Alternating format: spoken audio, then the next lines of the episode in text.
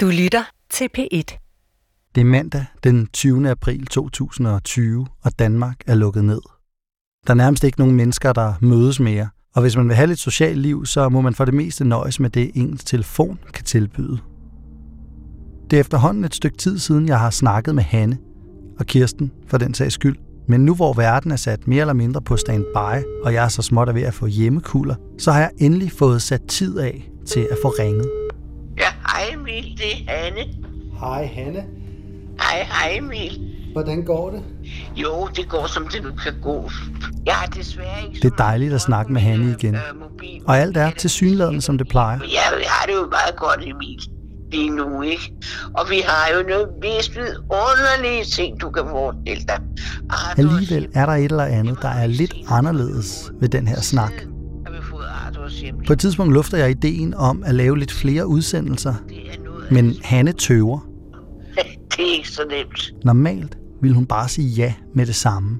Det ved jeg. Men øh, ja, Hun siger, at hun lige skal snakke med Kirsten.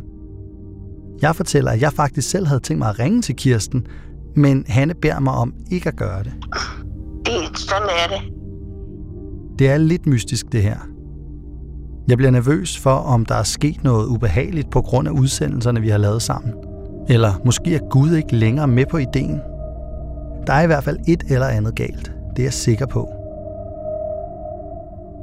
Svaret får jeg, da Kirsten ringer. Hej Kirsten. Hej Emil. Jeg hedder Emil Rothstein Christensen, og du lytter til femte episode af Satans syndsforladelse. Det er over et år siden, jeg første gang mødte Hanne Leffler, verdens største medium, og hendes uundværlige hjælper Kirsten Petersen, i Hannes stuelejlighed i en af Højgladsaxes gigantiske boligblokke. Du har fået et brev fra Gud. Tror du det? Sådan noget kan ske her i huset. Det får man altså ikke andre steder. Nej, det... det tror jeg ikke, man gør. Det møde blev til flere. Mange flere faktisk. Og i vinteren 2019 udkom de første fire episoder af Satans syndsforladelse. Hvis du ikke har hørt dem endnu, er det nok en rigtig god idé at finde dem frem og få det gjort. For det univers, som Hanne og Kirsten bevæger sig helt naturligt i, det er ikke nødvendigvis et, du kender til. Det er voldsomt at få at vide, at Muhammed har været Dirk Passer. Men det er bare fakta.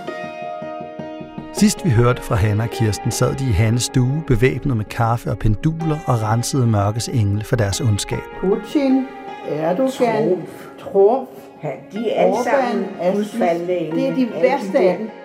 Siden da har jeg gået rundt med en følelse af, at vi ikke helt fik afsluttet fortællingen. At der på en eller anden måde stadig lå et par episoder og ventede i horisonten.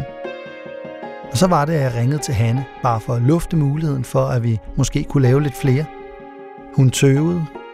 Jeg fik en underlig fornemmelse af det hele.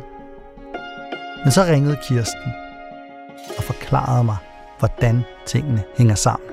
Ah, ja. Vi regnede med, at Hanne skulle dø natten mellem søndag og mandag. Øh, hold da op. Ja, sådan er det. Jeg var på ingen måde forberedt på den nyhed. Søndag aften blev jeg hos Hanne, og vi hyggede os, og vi pakkede sammen. Og så vi skal også huske det. Ja, der var mange ting, vi skulle huske. Du skal også huske, vi skal også afmelde det. Og sådan, sådan, sådan gik snakken. Og da klokken var 12, så sagde jeg, så Hanne, nu går jeg. Og så sang jeg en lille sang. Vi ses igen, vi ses igen. Og hils deroppe, og farvel og tak. Så gik jeg ud og tog min bil og kørte hjem.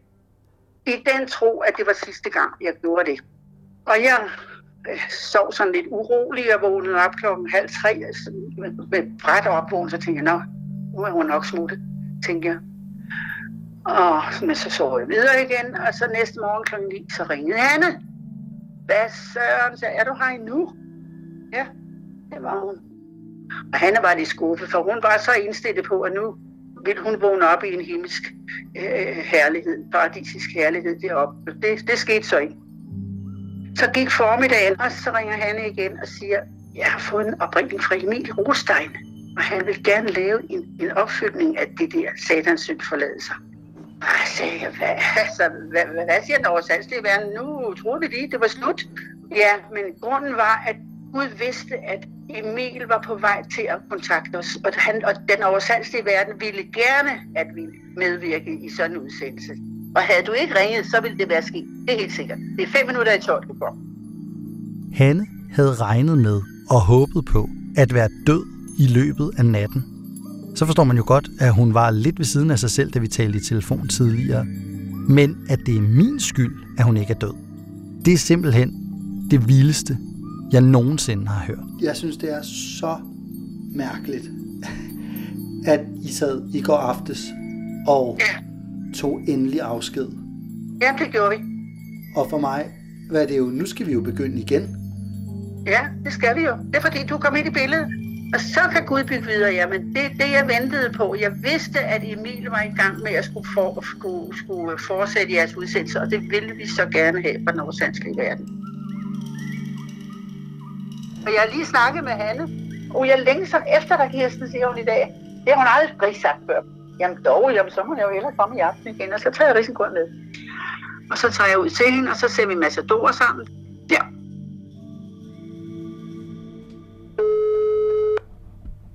Jeg ringer tilbage til Hanne, så snart Kirsten og jeg har sagt farvel. Ja, hej Emil, det er Hanne. Hej Hanne, igen. Hej, hej igen.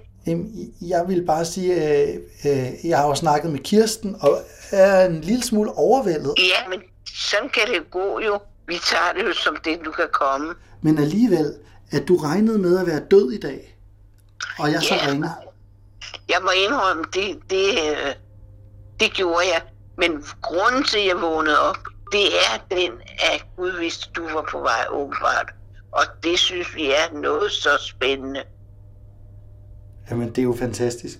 Hvor lang tid har vi? Ja, 10 dage vel, eller sådan noget. Vi får tid til at lave den udsendelse. Den er for vigtig, Emil. Og Gud ønsker det. Så er spillebanen ellers blevet kridtet op. Jeg har 10 dage til at få optaget materiale til nye episoder af Satans syndsforladelse. Og Gud har suspenderet Hannes død, fordi de nye episoder her er så vigtige for ham og for Danmark, jamen sådan set for verden og for universet også.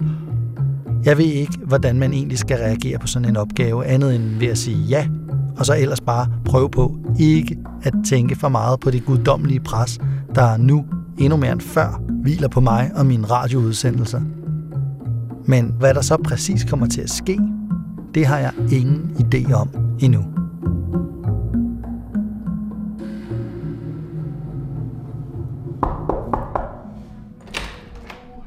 Hej. Jeg er tilbage i Høje Gladsaxe, i stuen, hvor alting kan ske.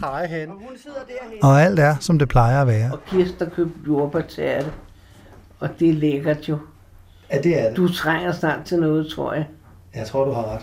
Jeg gør hej. Kirsten og Hanne tager det hele ganske afslappet. Det er det bedste, man kan få, synes jeg.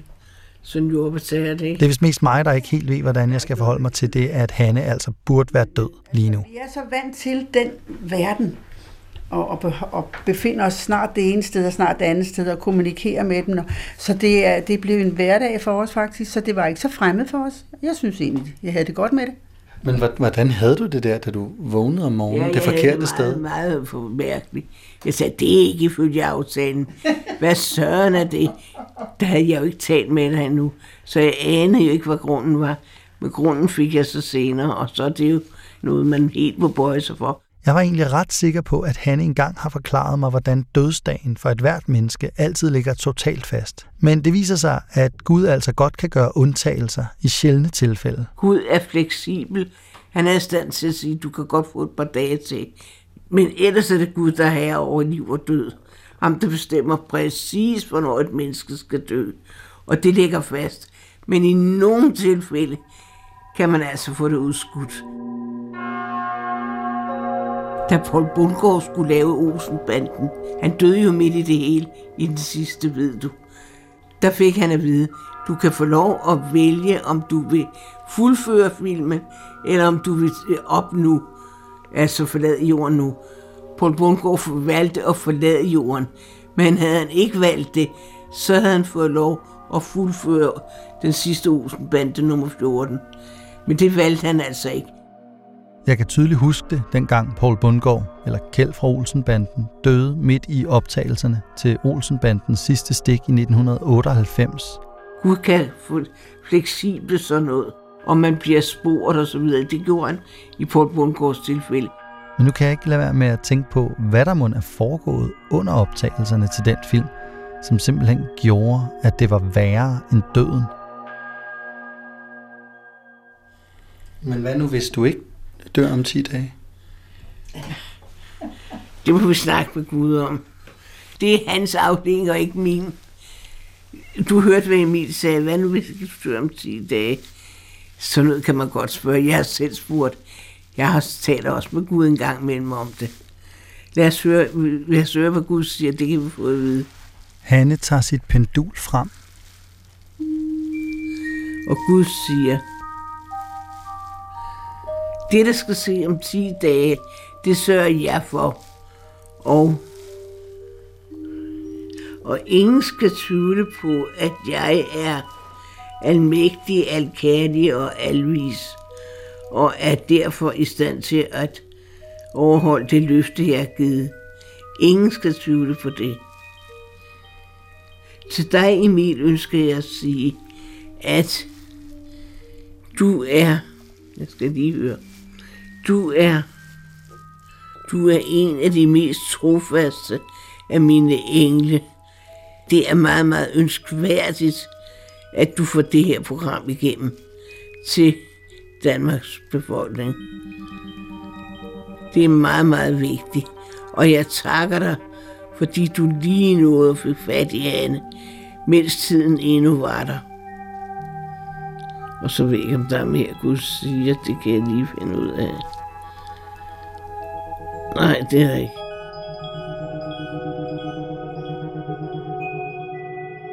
Det har jeg fået at vide nogle gange nu, at det er vigtigt med de her udsendelser.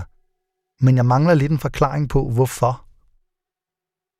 Måske ligger en del af svaret i en historie, som Hanne fortæller mig. Jo, der var en dag, øh, telefonen ringede, og det var til min store overraskelse en kvindelig præst for en af vores kirker. Jeg var overrasket over, at det var en præst, der, der ringede til mig. Det vi jo ikke, det vi ikke prøvet før, at Folkekirkens præster henvender os til os. Hun havde jo hørt Satans sønsforladelse i radioen, program 1. Den har hun omhyggeligt øh, studeret og følt, at der var noget, der kunne hjælpe hende. Hun græd nærmest til telefonen og bad mig om at hjælpe og om at bede for den pågældende kirke.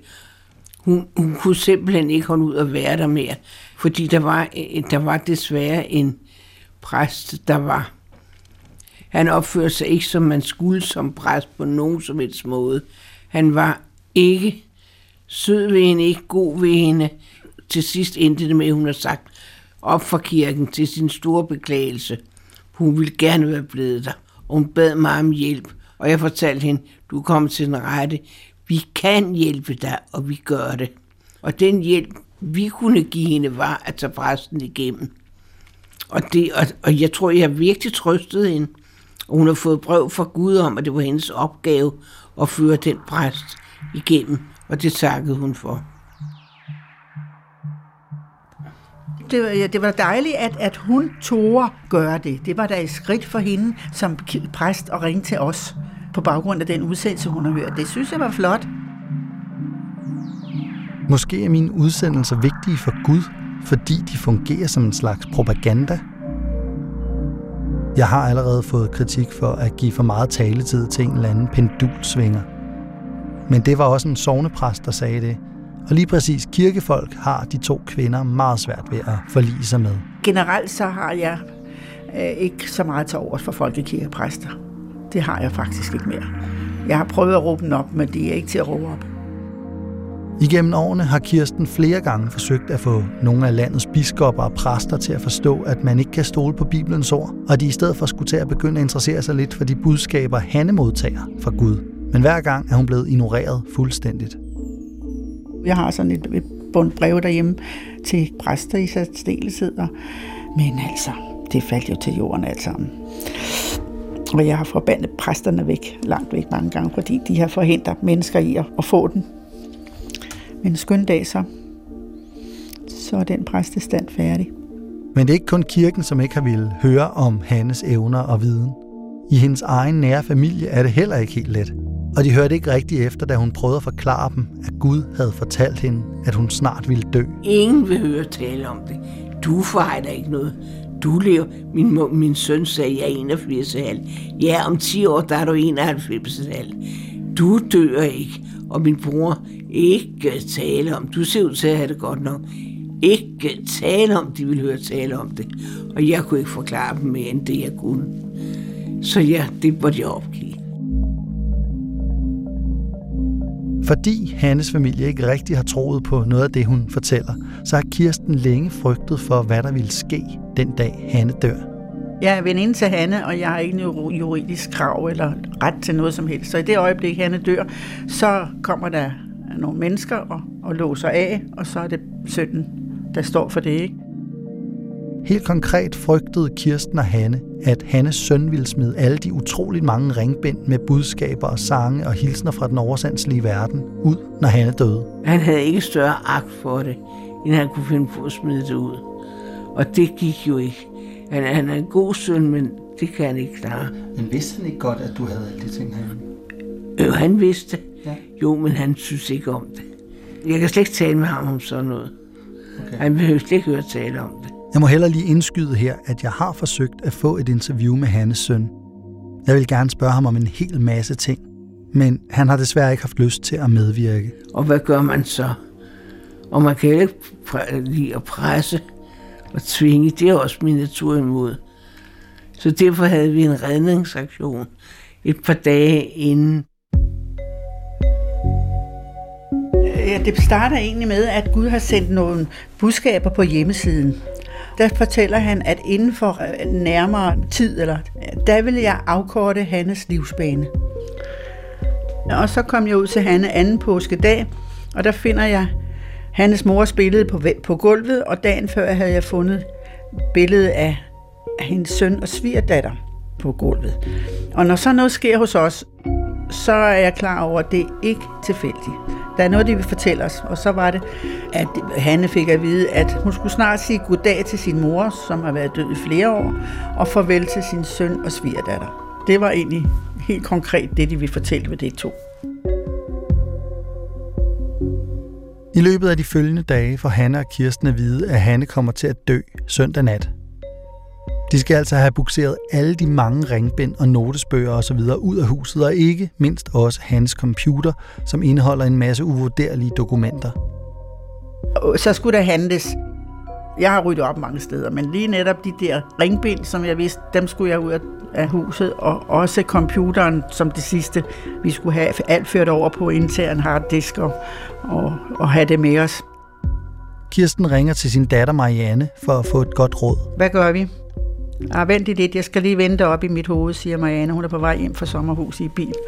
Og så ringer hun lidt efter og siger, at jeg kommer, går, kører lige hjem og henter alt, hvad jeg har i IKEA-tasker.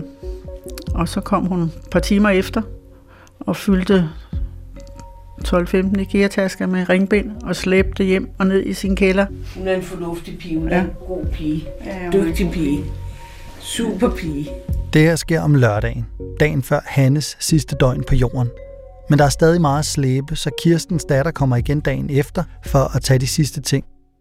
Imens hende og Kirsten rydder op og fylder IKEA-poser med ringbind, sidder Hanne på sit kontor og kæmper med at få det aller sidste budskab nogensinde lagt op på sin hjemmeside. Det holdt så hårdt den søndag eftermiddag. Hanne kunne næsten ikke sidde derinde. Hun havde så, hun sad faktisk sådan og lavede det Samtidig så kan hun ikke holde, så kan hun ikke holde, er ikke stivelse i hendes krop, og vil du være sidde sådan og, og være dårlig, og så for fingrene, altså hun har heller ikke spillet længe, vel Hanne? Nej, hendes fingre fungerer jo ikke rigtig mere, det, og, og også når hun skulle skrive, jeg kunne næsten ikke skrive, sagde hun. Vil du ikke fortælle lidt om det sidste budskab, du lagde op, og hvordan det var, og hvad der står i det? Ja, det sidste budskab, det var jo det med englene, der fortalte om. Det er en opsummering af, hvad der kræves af mig for at være en medium, og hvad der kræves af Kirsten. Øh, du har det måske? Det er budskab fra englene den 15. april.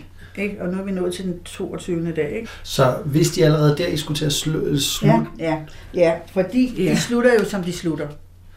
Og hvordan er det, de slutter? Ja, de slutter med. Når pigerne nu begge snart kan sige, det er fuldbragt, skyldes det en bestandig indsats fra den begge to, og uden denne ophøjede indsats ville de ikke som nu stå med den fulde sejrens palmer i hende. Det er fuldbragt. Ja. Det er jo Jesus øh, sidste ord på korset. Det er det jo. Men det er de altså også brugt her. Og det er vi jo glade for og stolte af, vi kan sige. Og så har jeg også sluttet med, for det fik jeg at vide, at jeg skulle. Jeg laver altid et forord op foran, hvor jeg skulle slutte med, at det var så slut på hjemmesiden med dette budskab. Det fik jeg at vide, og så er det slut, når de siger sådan. Og hvordan øh, føltes det at sætte det sidste budskab på hjemmesiden? Jeg følte, det var lidt mærkeligt. Nu jeg har arbejdet med den hjemmeside, og den har betydet så meget for mig. Og det var et stort arbejde. Men på den anden side, jeg fik jeg ved, at jeg skulle skrive det. Og det er jo en, en god slutning. Et fint budskab til slut, synes jeg. Så. Og en læselse var det, fordi jeg kunne næsten ikke. Du havde Jeg har ikke så mange kræfter til at sidde og skrive. ikke flere kræfter, så Nej. det samstemmede med, med hele situationen. Det passede med det hele. Ja. Det passede med det hele, ja, det gjorde det nemlig. Faldt du nærmest sammen, da du havde trykket? Ja, så var det slut. Ja, så kunne jeg ikke mere. Det kunne jeg ikke. Da budskabet endelig ligger færdigt på hans hjemmeside, hjælper Kirstens datter Marianne hende med at få den koblet fra og båret ned i sin bil. Og der var vi kommet hen på søndag eftermiddag, og, og der kommer Marianne og siger, altså det er lidt, det er lidt surrealistisk, siger Marianne. Hvad nu, hvis du vågner op i morgen, Hanne? Sagde hun. Ikke? For hun synes, det var lidt mærkeligt. Det kan du godt forestille dig, ikke? At for rydde bordet fuldstændig og gå hjem i en kælder og sætte din computer, ikke? Ja. Måske er det det, som de her sidste udsendelser handler om. Hvordan man afvikler et livsværk, der har vokset sig større end noget menneske nogensinde havde kunne regne med. Og hvordan man med god samvittighed kan sige til menneskeheden, at nu har vi reddet nok af jer. Det var i hvert fald sådan, at Marianne blev overbevist om, at nå, okay, så kobler jeg af. Når man kigger rundt i Hannes kontor nu, er det i hvert fald tydeligt, at vi har nået et vendepunkt. Hylderne, der ellers plejede at være spækket med papir, mapper og hæfter, hænger nu nøgne på væggene. Reolerne er tomme, og computeren, som han har brugt så mange timer foran, er der heller ikke mere. Kirstens datter tog sig af det alt sammen, fjernede hele. Alt er blevet reddet fra lossepladsen i løbet af en hektisk weekend, der samtidig skulle have været Hannes sidste på jorden. Og jeg var klar over, at nu var det slut, og nu sker der ikke noget med noget af det. Nu er vi sikret det hele. Jeg, jeg ved ikke, om det var en ledelse, om man ligefrem kan sige, at det var en ledelse. For det var en konstatering af, at nu har jeg gjort min pligt.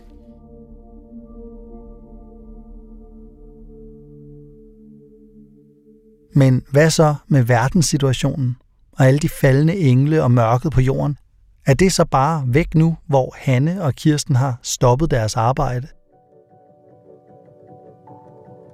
Gud sagde, at han ville gerne have, at vi, vi tog en verdens øh, tur med, med alle ærerne, du ved. Vi skulle simpelthen støvsuge jorden for, for, for ære, for sidste gang. Ikke? Øh, øst og øst og nord og syd. Vi fremskyndede det, fordi det plejer vi at gøre lørdag, søndag, mandag, men øh, jeg fik en fornemmelse af, at nu er det nu, der haster. Og det var Gud meget med på, og vi fik Donald Trump med i, i, i slipstrømmen, han er sagt, som den sidste. Hanne og Kirsten har altså renset 4 gange 35 millioner faldende engle i nogle gigantiske slutpuljer. Jeg ligger jo ikke på en ladeside nogensinde. En ordentlig, verdensomspændende rengøring, der sammen med coronaen skal sørge for, at det hele kan ende godt og lyst for jordens befolkning. For coronavirusen er sat i verden af Gud for at rense ud. Det er med Guds plan. Det står i hans drejebog. Gud skønner, at de ældste har fået det lys, de har behov for, og de kan klare sig fremover og leve videre med det, med det, de har. De ældste, det er Guds faldende engle. Og så sagde de specielt henvendt til mig, fordi jeg har altid været den, der reagerede på et eller andet, der skete i avisen og fjernsyn, og så, uha, der er noget galt dernede og dernede, ham må vi hellere få igennem eller hende. Ikke? Og når du oplever det, Kirsten, det skal, ikke, det skal du ikke blive urolig for mere, for nu har Gud skønnet, at de kan klare sig alle sammen. De behøver ikke jeres lys mere. Nej, men vi har en tilbage, for i går, der sagde jeg til Gud, efter vi har snakket sammen, så sagde jeg, sig mig, hvem er værst, Trump, Putin eller Erdogan? Ja, det var Erdogan. Og, og han vil gerne have, at vi tager ham for aller sidste gang, og det skal vi altså have en sen aften. Det er simpelthen den store finale, som vi gennemlever lige nu alle sammen. Også selvom vi ikke måske lægger mærke til det, og også selvom den godt kan komme til at vare flere år. Hvad brugte de resten af aftenen på? Matador. Ja, Matador hygge og... Jeg skal lige fortælle en lille detalje. Øh, Midt i Matador, så mærkede jeg Gud, så sagde jeg, Hanna, du må lige stanse Matador, der er noget Gud vil sige. Og så var han så fyldt af sig, er I klar over, I har skrevet verdenshistorie i de 20 år, I arbejder sammen. Fremover skal verden bygge på alt det, I har sagt. Er det ikke stort at få det at vide af Gud? Ja.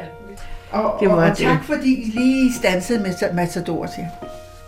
Det er sådan er det. Men altså, sådan er Ja, lige- Men han skulle lige ud med det der, ikke? Ja. Og det tog vi da imod. Tak for det. Det var da dejligt at høre. Altså, Og så fortsatte vi med Sador.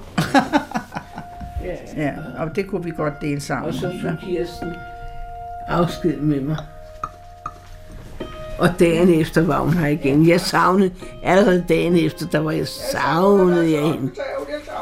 Der kunne jeg, hun var der jo ikke vel, og så, og sådan har det altid været. Kirsten har altid stået mobil med alt. I et og alt. Med mad og med alt muligt. Men selvfølgelig først og fremmest vores samarbejde. Det er jo det vigtigste. I næste afsnit af Satans syndsforladelse kæmper vi mod tiden for at nå alt det, vi skal, inden de 10 dage udløber. Jeg har ikke så mange kræfter. Jeg håber, du når det, Emil. Og så kommer Hanne til at afsløre noget om sig selv, som hun ellers har prøvet at holde skjult for mig, lige siden vi mødtes første gang. Denne lille kvinde, skabt som menneske, Hanne Lefler, har ved egen hjælp klaret at hæve sig op til sin høje status, som hun beholder i al evighed som universets gudinde. Men, men kaldte han dig for universets gudinde? Ja, jeg bryder mig ikke om det. Det har jeg og jeg har altså, nej, men det er fordi, jeg ikke sagt det. Jeg generer mig rigtig meget, og jeg, jeg burde ikke.